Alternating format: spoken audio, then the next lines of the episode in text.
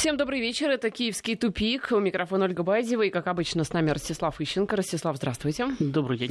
И наш киевский корреспондент Владимир Синельников на прямой связи из Киева. Владимир, вам добрый вечер. Добрый вечер. У вас э, все ли хорошо у вас со связью? Владимер. Да, есть какие-то проблемы. Буквально начинайте без меня, я сейчас перейду. Да, хорошо, хорошо. Ну что, давайте начнем э, с Саакашвили, который теперь уже считает, что Власти Украины его хотят убить. А вот он с боем прорвался на территорию Украины, да, ничего не боялся, ну, условно, его внесли, конечно, да, как мы уже говорили, столько претерпел всего, да, и в поезде ждал так долго, ну и вообще практически там, сколько вокруг него было разговоров, ничего не боялся, и вот здесь Саакашвили все таки решил, что нужно опасаться ему за свою жизнь, и он считает, что он опасен для властей Украины настолько, что от него вообще мечтают избавиться, но на самом деле я думаю, что от многих властей Украины мечтают избавиться, как вы считаете, реально ли опасения Саакашвили? Ну, я бы на его месте вообще беду бы не накликал. Потому что, конечно, Порошенко, может быть, и хотел бы его убить, но ему это совершенно определенно невыгодно, потому что, естественно, завтра же скажут, что Порошенко убил Саакашвили, ай-яй-яй, и давайте будем самое, свергать кровавый преступный режим.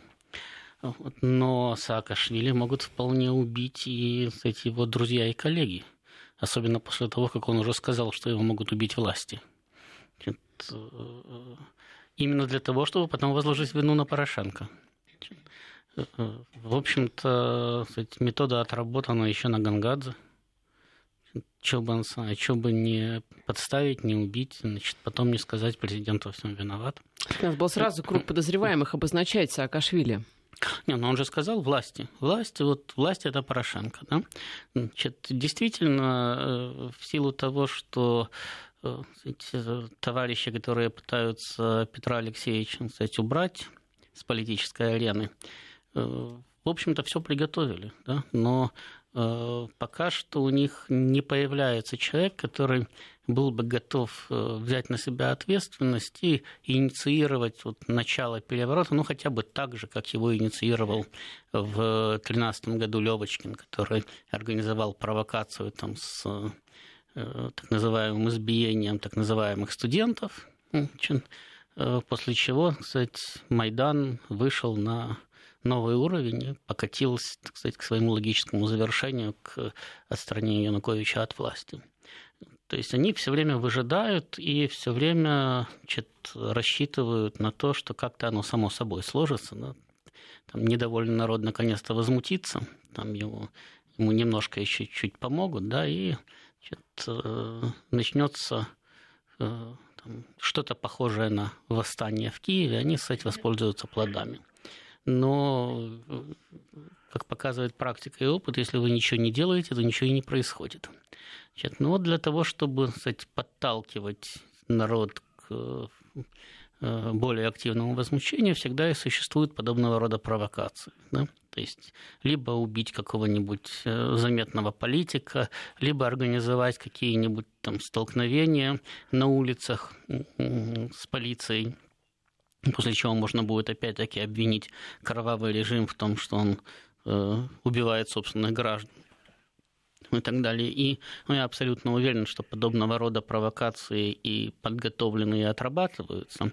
Просто мы не можем сказать заранее, станет их жертвой Саакашвили или станет их жертвой кто-то другой, в каком формате они пройдут и так далее. Но то, что э, люди действуют по определенному известному им шаблону, и то, что, безусловно, они такие варианты предусматривают, это понятно. Я думаю, кстати, не случайно э, э, там 13-14 числа Э, спецслужбы Порошенко крайне нервничали. Там СБУ сообщала о том, что, ну, как, как обычно, значит, ФСБ приготовила провокации значит, в Киеве, но, тем не менее, ловили они почему-то радикальных националистов и там изымали у них склады с оружием там, и так далее. Вот, то есть они, в общем-то, и одна, и другая сторона к провокациям готова. И поэтому, вот, когда Саакашвили значит, говорил, что его могут убить, да, Значит, он таким образом, во-первых, он обозначил, значит, кто будет в этом виноват, поэтому он отдал пас оппонентам Порошенко, теперь что бы его не убить, если Порошенко все равно будет виноват.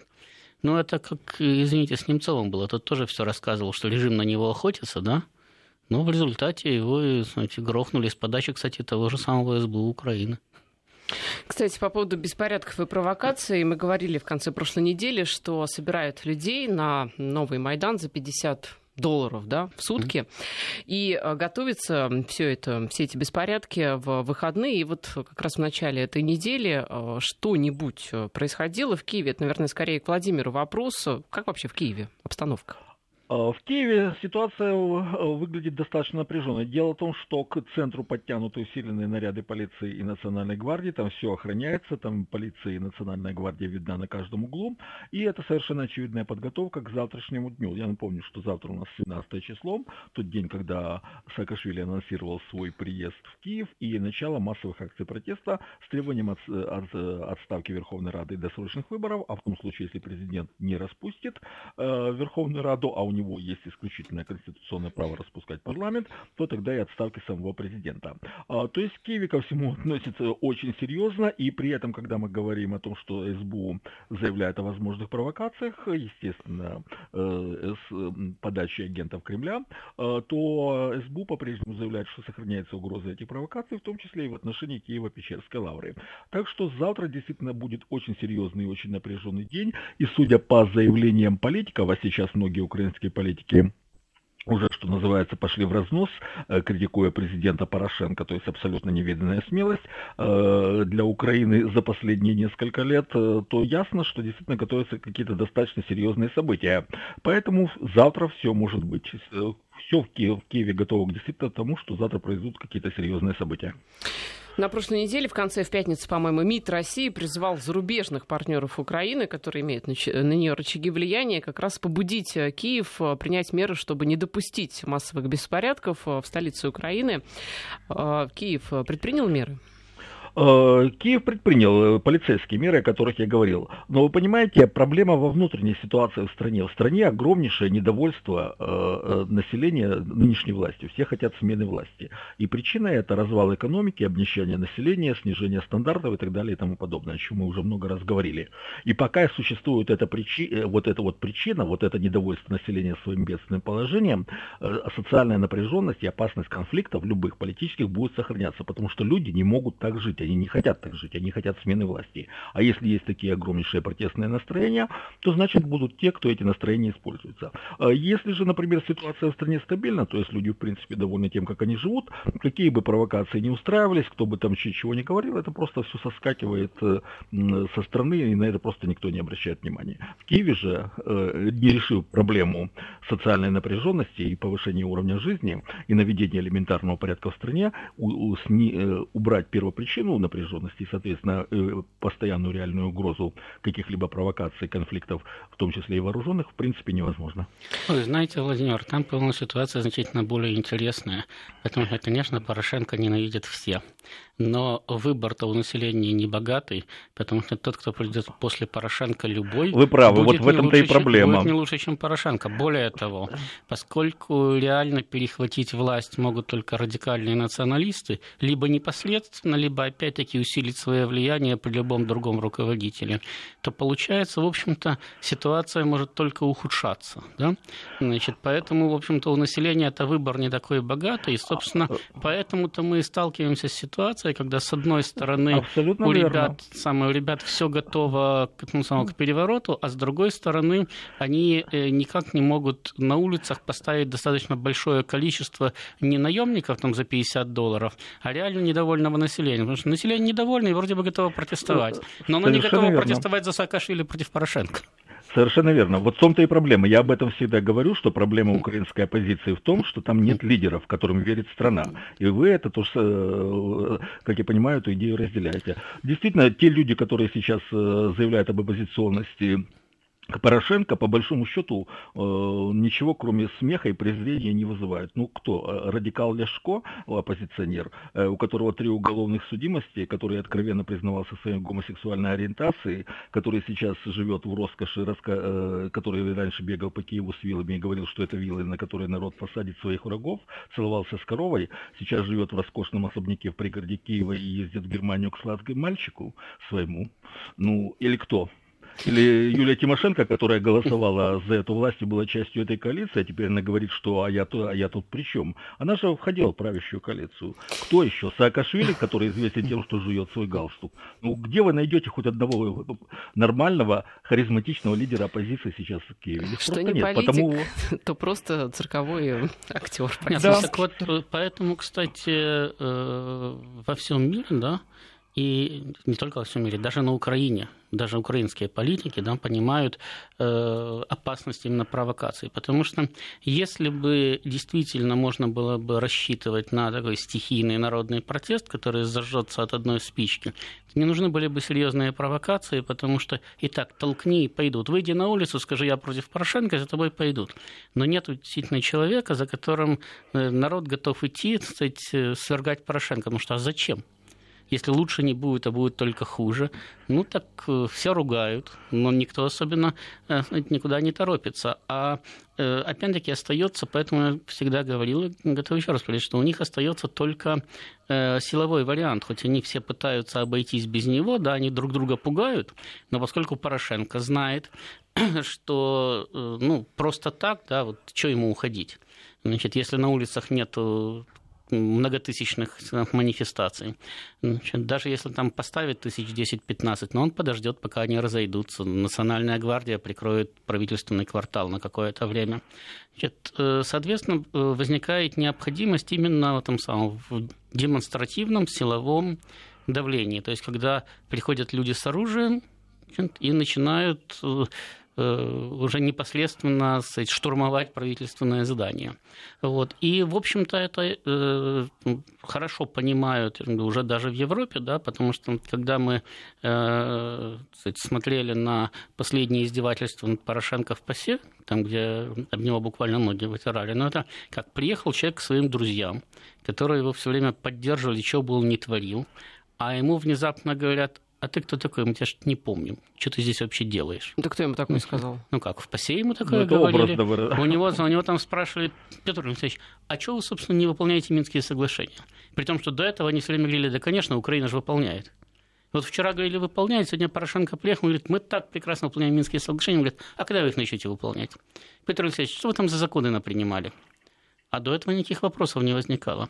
А когда Венгрия вообще открытым текстом заявила о том, что, в общем-то, Закарпатье она может забрать, и практически начала предпринимать шаги по, само, по сепарации Закарпатья. То есть, когда Венгрия на официальном уровне, на уровне министра иностранных дел э, проводит самое, акцию самоопределения Закарпатья, но это вообще-то третий человек в стране, в любой, который имеет право говорить от имени страны. То есть остается очень маленький зазор.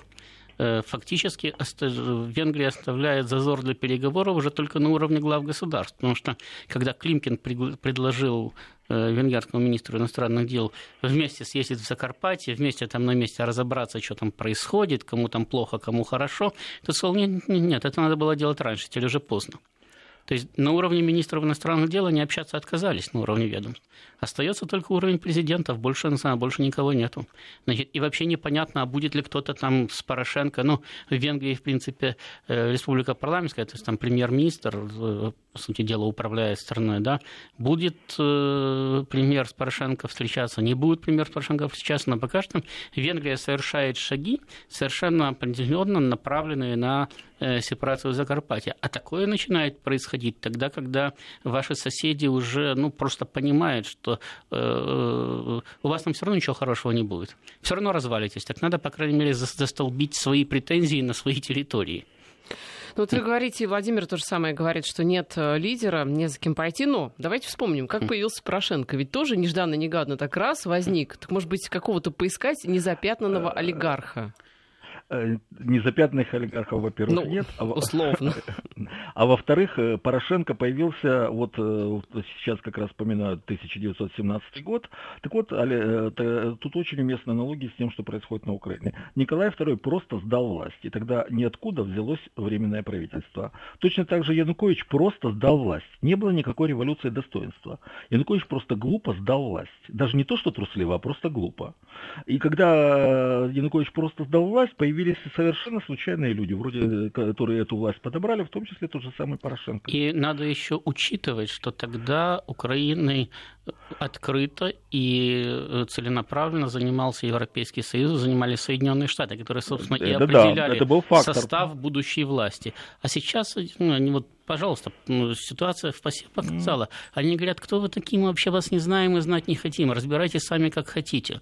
Причем я подчеркиваю, что э, ситуация в ПАСЕ – это не только позиция Европейского Союза. Когда Соединенные Штаты хотели, они достаточно успешно давили на европейских депутатов, и те делали то, что хотят Соединенные Штаты. Причем ну, как раз ПАСЕ из всех структур Европейского Союза, наверное, наиболее русофобская структура. И там как раз Украина все время чувствовала себя как рыба в воде, чего бы она ни творила. А здесь вдруг внезапно все прозрели. Вчера были слепые, сегодня прозрели. Да? Значит, ну, это не происходит просто так, такие вещи не случаются. Тем более, что, э, опять-таки, эти же ребята не на Луне живут. У них в Киеве работают посольства, они там собирают информацию, у них там работают спецслужбы практически в тепличном режиме. И они прекрасно понимают и знают, что там происходит. Э, наверное, не хуже нас знают, а может быть даже и лучше, потому что они непосредственно в этот процесс включены. И вот их действия как раз показывают, что они ждут, ждут того, что э, там, не сегодня, а завтра, не через неделю, так через месяц, но э, ситуация пойдет в разнос, и поэтому они заранее значит, занимают уже новые позиции, когда можно будет сказать, подождите, но мы никакого отношения к этому режиму не имеем, потому что там происходит тоже никакого отношения не имеем. А вот к Закарпатью, кстати, имеем. А, ну ведь Порошенко-то сам себе могилу роет. Хотя бы тот Во-первых, же... Не роет, а вырыл. Вырыл. Тот и же вырыл... законопроект о языке. И вырыл он ее не тогда, когда принимал законопроект о языке, а тогда, когда он согласился работать президентом. Значит, потому что, э, в общем-то, э, любому нормальному человеку было понятно, что э, с уходом Януковича, да, собственно, вот этот процесс уничтожения власти Януковича, он сопровождался уничтожением административной вертикали и уничтожением силовой составляющей, уничтожением, по сути дела, э, спецслужб нормальных, уничтожением МВД как такового и так далее. Значит, то есть э, силовые структуры, власть потеряла монополию на насилие, и она ее не вернула. То есть власть вынуждена была опираться не на те силовые структуры, которые легитимно перешли по наследству вроде бы как от Януковича, потому что эти силовики не были готовы воевать в Донбассе.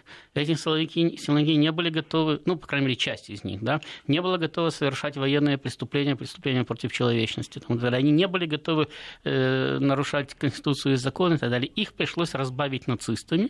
То есть, по сути дела, организовать э, в каждом из силовых ведомств такое нацистское представительство, ну, своего рода комиссариат, да, который, соответственно, стал определять политику этих ведомств. Но извините, если вы передаете контроль над э, силовыми ведомствами нацистам, причем э, совершенно маргинальным людям, то э, потом не удивляйтесь, что, в общем-то, вы это все и не контролируете. А что они вам его должны возвращать, если у них с вами интересы совсем не совпадают? Но эти нацисты хотят построить нормальное нацистское государство значит, где все будут в концлагерях, а они охранять. А Порошенко хочет значит, это государство разворовать значит, которые оставшиеся, их интерес диаметрально противоположным. И до тех пор, пока они его толкали и заставляли выполнять самую нацистскую программу, э, он их устраивал, но устраивал только в качестве э, человеческого лица преступного режима, обращенного на Запад. Когда Запад демонстрирует, что Порошенко ему не нужен – а зачем он нацист? Ну, вообще воровать, конечно, проще не на должности президента, потому что она очень слишком заметная. Ну, вам, вот... вам виднее. В условиях я Украины, что, наоборот. Кстати, значит, ни, ни на той должности, ни на другой не воровал. Так что придется поверить вам на слово. Ну вот Владимир знает, что на Украине как раз нормально так воровать. Да, на Украина это самая своеобразная а, страна в истории. Такого прецедента не было в мировой истории такой страны, как Украина. И на Украине должность президента это как раз должность, которая дает больше всего возможностей воровать воровать, причем абсолютно безнаказанно и без каких-либо последствий, ну, во всяком случае, до Януковича, даже после завершения своих, полном... Э, своих полномочий, своей каденции. А, все знают, что власть, э, и вот если вы поднимете абсолютно все э, соцопросы на Украине, вы увидите, что абсолютно все, подавляющее большинство, 70, 80 до 90% населения говорят о том, что власть ворует, власть продажна, власть преступна и так далее. А власти это по барабану. То есть абсолютно безразлично. Они себе просто распиливают бюджет, распиливают кредиты, которые получает Украина от, не только от размещения евробондов, в последнее время только евробондов, потому что Международный валютный фонд уже денег не дает. И все знают, что все э, воруют, и никто за это не отвечает. Все знают и, и ждут. Да, у нас сейчас реклама и новости, затем вернемся. Возвращаемся в эфир, э, а именно в Киев. Переселенцы э, с Донбасса проводят акцию протеста. Это, к, в общем, к плюсам к акциям националистов еще и переселенцы из Донбасса митингуют около, кстати, посольства США в Киеве. Где бы вы думали, да? Именно ну, там. правильно. А, кстати, это, с моей точки зрения, э, хороший показатель того, как, собственно, вообще народ относится к киевской власти. То есть э, они требуют, да, чтобы им там, производились положенные выплаты, там, выделялось положенное жилье и так далее. Но они идут не к киевской власти они идут к посольству Соединенных Штатов потребовать, чтобы те заставили киевскую власть выполнять свои обязательства перед переселенцами из Донбасса. То есть это значит, что люди считают, что только внешнее вмешательство, внешнее управление может заставить киевскую власть выполнять свои обязательства. Но если ними. деньги идут из США, так лучше действительно идти напрямую к тому, кто Нет, деньги дает. Если финанса, если вы в банке взяли кредит, да, то это не значит, что банк следит за тем, как вы его тратите. Он следит за тем, как вы его возвращаете. Ну, поэтому, еще раз говорю, когда переселенцы из Донбасса идут в Соединенных Штатах, причем они требуют проследить не только за теми суммами, которые выделяли Соединенные Штаты, но и за теми, которые шли по линии Евросоюза, по теми, которые шли по линии Международного валютного фонда и так далее. То есть они практически требуют от Соединенных Штатов, чтобы те выполнили работу украинского правительства или, по крайней мере, проконтролировали, как украинское правительство выполняет свою работу. Но вообще-то с любой точки зрения, да, это нонсенс. С какой стати посольство Соединенных Штатов должно отвечать за э, Порошенко перед его населением. Но, тем не менее, население считает, что это вполне нормально. Владимир, а... Они просто знают, кто в доме хозяин. Да, да. А, Владимир, люди требуют, э, во-первых, э, права на жилье, говорят о том, что они голодают, то есть ни жилья, ни средств к существованию им не предоставили до сих пор. Да, э, совершенно верно. Дело в том, что там по отношению к переселенцам из Донецкой и Луганской областей в Киеве отношения ну, э, даже не хочется употреблять э, те термины, которые точно передают, потому что они да, очень гру, э, грубые и жесткие, ну, скажем так, э, недостаточно внимательная. Э, так вот, переселенец из Донецкой и Луганской, который имеет статус этого переселенца, имеет право на получение 800 гривен в месяц. 800 гривен в месяц это 30 долларов. А, при этом э, на семью не более 2400 э, гривен. А, то есть сколько бы в семье не было человек, э, пусть даже 10, все равно 2400 гривен. То есть это вообще ничто. Это, на эти деньги жить невозможно. Учитывая тот фактор, что в стране безработица, что в стране абсолютно сумасшедшие коммунальные тарифы, снять жилье на эти деньги в принципе невозможно. Они вынуждены ютиться в каких-то общежитиях, в каких-то заброшенных санаториях, где им выделяют помещения. При этом с них очень часто требуют оплату коммунальных коммунальных, э, жилищно-коммунальных тарифов по полной стоимости. Во многих случаях они не имеют права на получение субсидий и так далее и тому подобное. А, то есть они находятся в крайне тяжелом положении. Кое-кому удается устроиться, но это те, у кого, кто вывез из Донецка и Луганска э, какие-то приличные денежные средства, или у которых есть здесь родственники, которые могут помочь. Но положение большинства переселенцев крайне плачевное. И они действительно э, в данном случае просто не знают, куда им деться, и потому идут к Э, посольству Соединенных Штатов по известному принципу, который 100, там, лет 140 назад сформулировал, э, даже, более, даже 160 назад сформулировал Некрасов. Барин, вот приедет барин, барин нас рассудит и велит э, дать денег на жилищно-коммунальные тарифы. А, а барин-то не приезжает. Ну, а там, барин там, не приезжает, кстати, да. в положении крестьянцев Донбасса есть еще один, чуть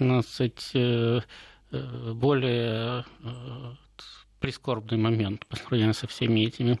Значит, даже вот эти жалкие выплаты они получают только в том случае, если два раза в год прошли проверку, которая подтвердила, что они находятся на месте регистрации. Значит, а об этой проверке вас не предупреждают. То есть к вам просто приходят домой. Если Домой вы... куда, если дома нет? Ну, ну вот там, где, вы, там, где вы зарегистрированы, там, где вы где-то живете, да. но вот к вам mm-hmm. приходят. Если вас на месте нету в это время, ну, куда-то там вышли, уехали и так далее, значит, э, вы лишаетесь этих выплат. Потом можете ходить, их восстанавливать, ну, может, что-нибудь восстановите, но за какой-то период вам все равно не выплатят. То есть вас просто привязывают к определенному месту жительства. Вы не можете даже найти работу где-то там в другой местности, потому что вам туда надо будет ездить. И повторяю, даже если вы хотите там, не знаю, с э, ребенком уехать отдохнуть, допустим, летом, вы этого не можете сделать, потому что к вам могут прийти, не застать вас на месте, и тогда, значит, спасибо, до свидания, выплаты аннулируются. Ну, я думаю, отдыхать-то им не на что особенно. Ну, это не важно, есть на что или нет на что. Вы, вы, в принципе, не можете уехать отдыхать даже куда-то в парк в пределах одного, э, в пределах своего города, потому что вы утром уехали, вечером вернулись, а днем к вам приходили.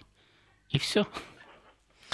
Ну, как-то жестоко мягко говоря. Жестоко. Ну, власть вообще по отношению к своему народу на Украине крайне жестокая. Э, фактически речь идет о геноциде народа, потому что и это не преувеличение. Потому что если мы есть совершенно четкие стандарты, э, которые закреплены в документах ООН, что такое геноцид, и одним из э, там шесть признаков геноцида, и один из этих признаков это создание условий, в которых невозможно жить и, восп- и воспитывать детей.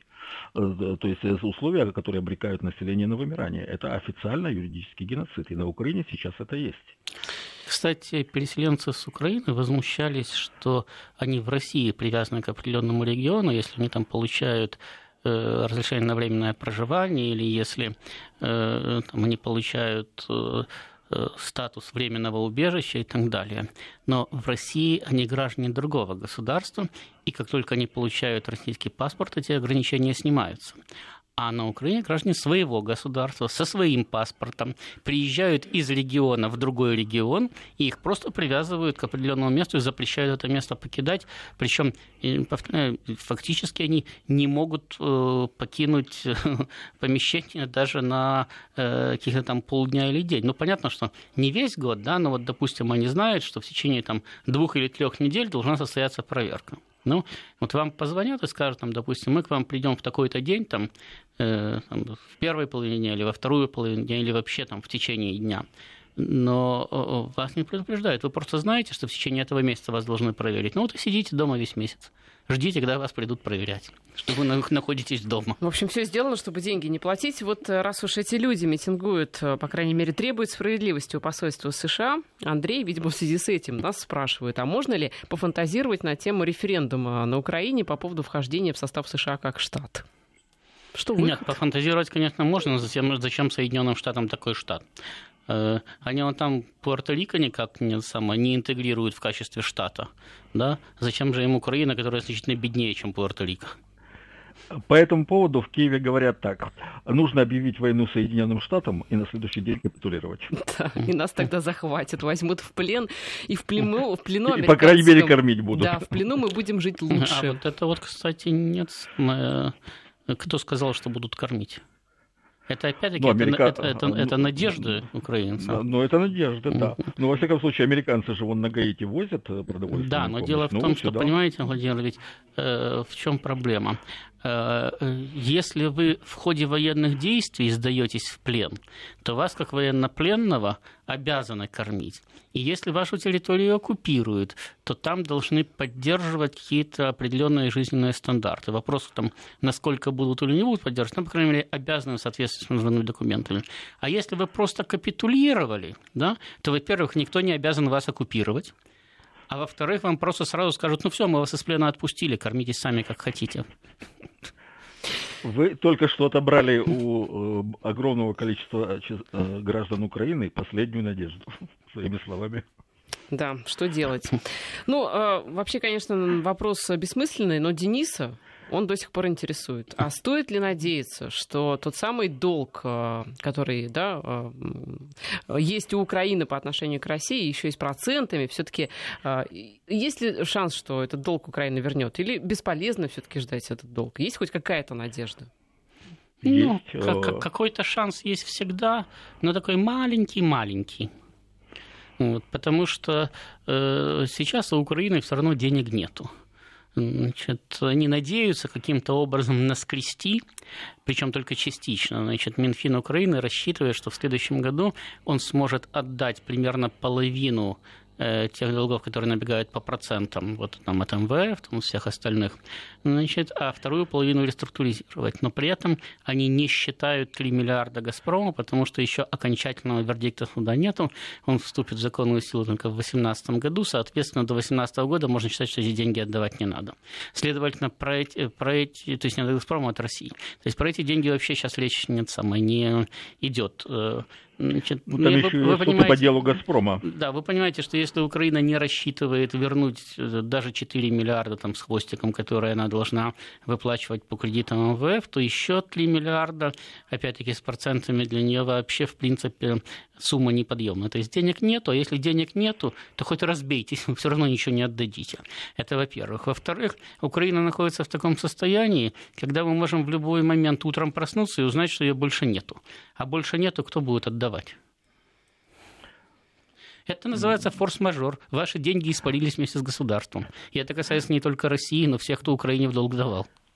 Э, но если касаться юридических процедур, если э, должник скоропостижно скончался, то налагается арест на наследство, на то имущество, которое осталось, и из него удовлетворяются претензии кредиторов. То есть, если Украины не будет... Э, так и имущества же нету уже, Владимир. Да, имущество же тоже уже не осталось. Территория ну, они же землю собираются, есть. землю а, распродавать. А вот, а вот здесь вот как раз есть, есть э, определенная проблема, то есть э, э, таки в этом самом э, международное право не предполагает, что вы можете изъять территорию, продать ее на мировом рынке кому-то, кто захочет купить, и за счет этого удовлетворить э, претензии кредиторов. Можно, из, можно изымать какие-то активы, но я повторяю, сейчас на Украине просто серьезных активов по большому счету не осталось, которые бы стоили хотя бы отдаленно столько, да, сколько Украина должна. Поэтому, в общем-то, большая часть сказать, э, украинских долгов это деньги, которые Украина уже всем простила.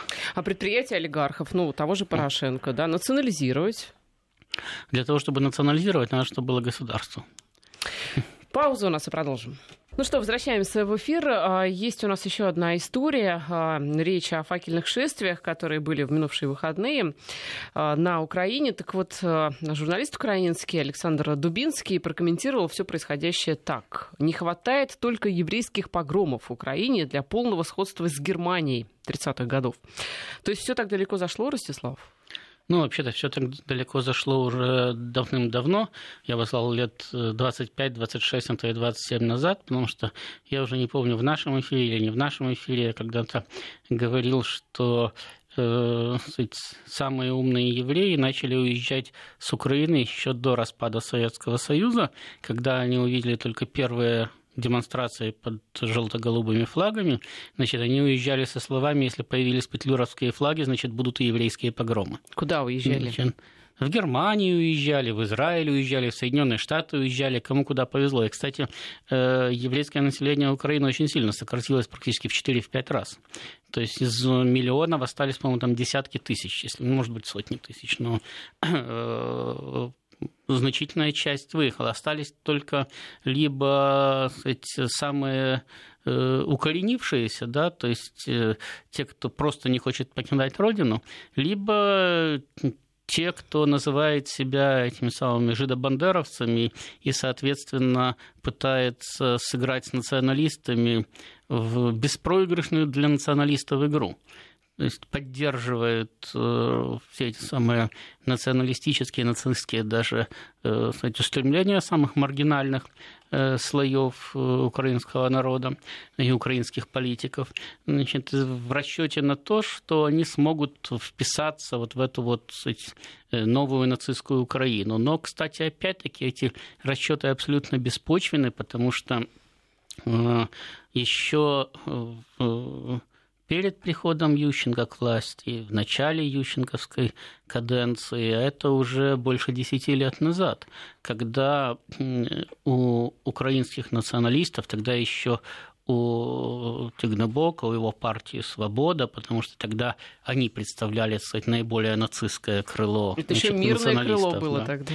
Вот, когда у них спрашивали, а как же так получается, что вот вы там украинские националисты, а вас там финансируют евреи, там еврейские олигархи и так далее, они совершенно открытым текстом, не стесняясь телекамер, говорили, подумаешь, Гитлера тоже евреи финансировали, и куда потом эти евреи девались. Мы эти деньги у них берем, Значит, но это не значит, что мы к ним потом, когда придем к власти, будем хорошо относиться.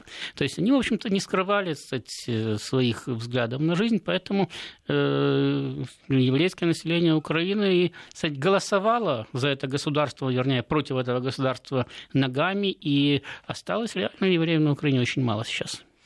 Ну, а вы действительно считаете, что все-таки mm. может дойти до Укра... Украины до такого, ну, нацизма грубого? Ну, послушайте, если, по сути дела, э, русские погромы уже начинались, потому что тот же самый Корсунский погром, там, где в 2014 году после победы переворота громили крымчан, да, но это не что иное, как русский погром. Ну, значит, э, венгерскими погромами уже угрожали. Причем угрожали задолго до того, как сейчас там, в Закарпатье начались какие-то проблемы с Венгрией. Значит, в Донбассе идет тот же самый русский погром. Почему? Вы, да, с поляками украинских националистов уже тоже отношения не складываются. Значит, единственное, что поляков на Украине практически не осталось еще с 1943 года, когда была Волынская резня. Сейчас вот э, поляки уже Э, несколько десятилетий, ну, как минимум лет 10-15, выдают карту поляка, и за все это время э, выдавали аж 80 тысяч карт поляка. Э, значит, хотя их получают не только поляки, но и украинцы, которые под поляков косят. И думаю, что украинцев там не меньше половины, а то и две трети, которые якобы поляки. Да? Так почему вы думаете, что к евреям украинские националисты будут относиться по-другому, если они всегда выделяли значит, среди своих главных врагов русских, евреев и поляков.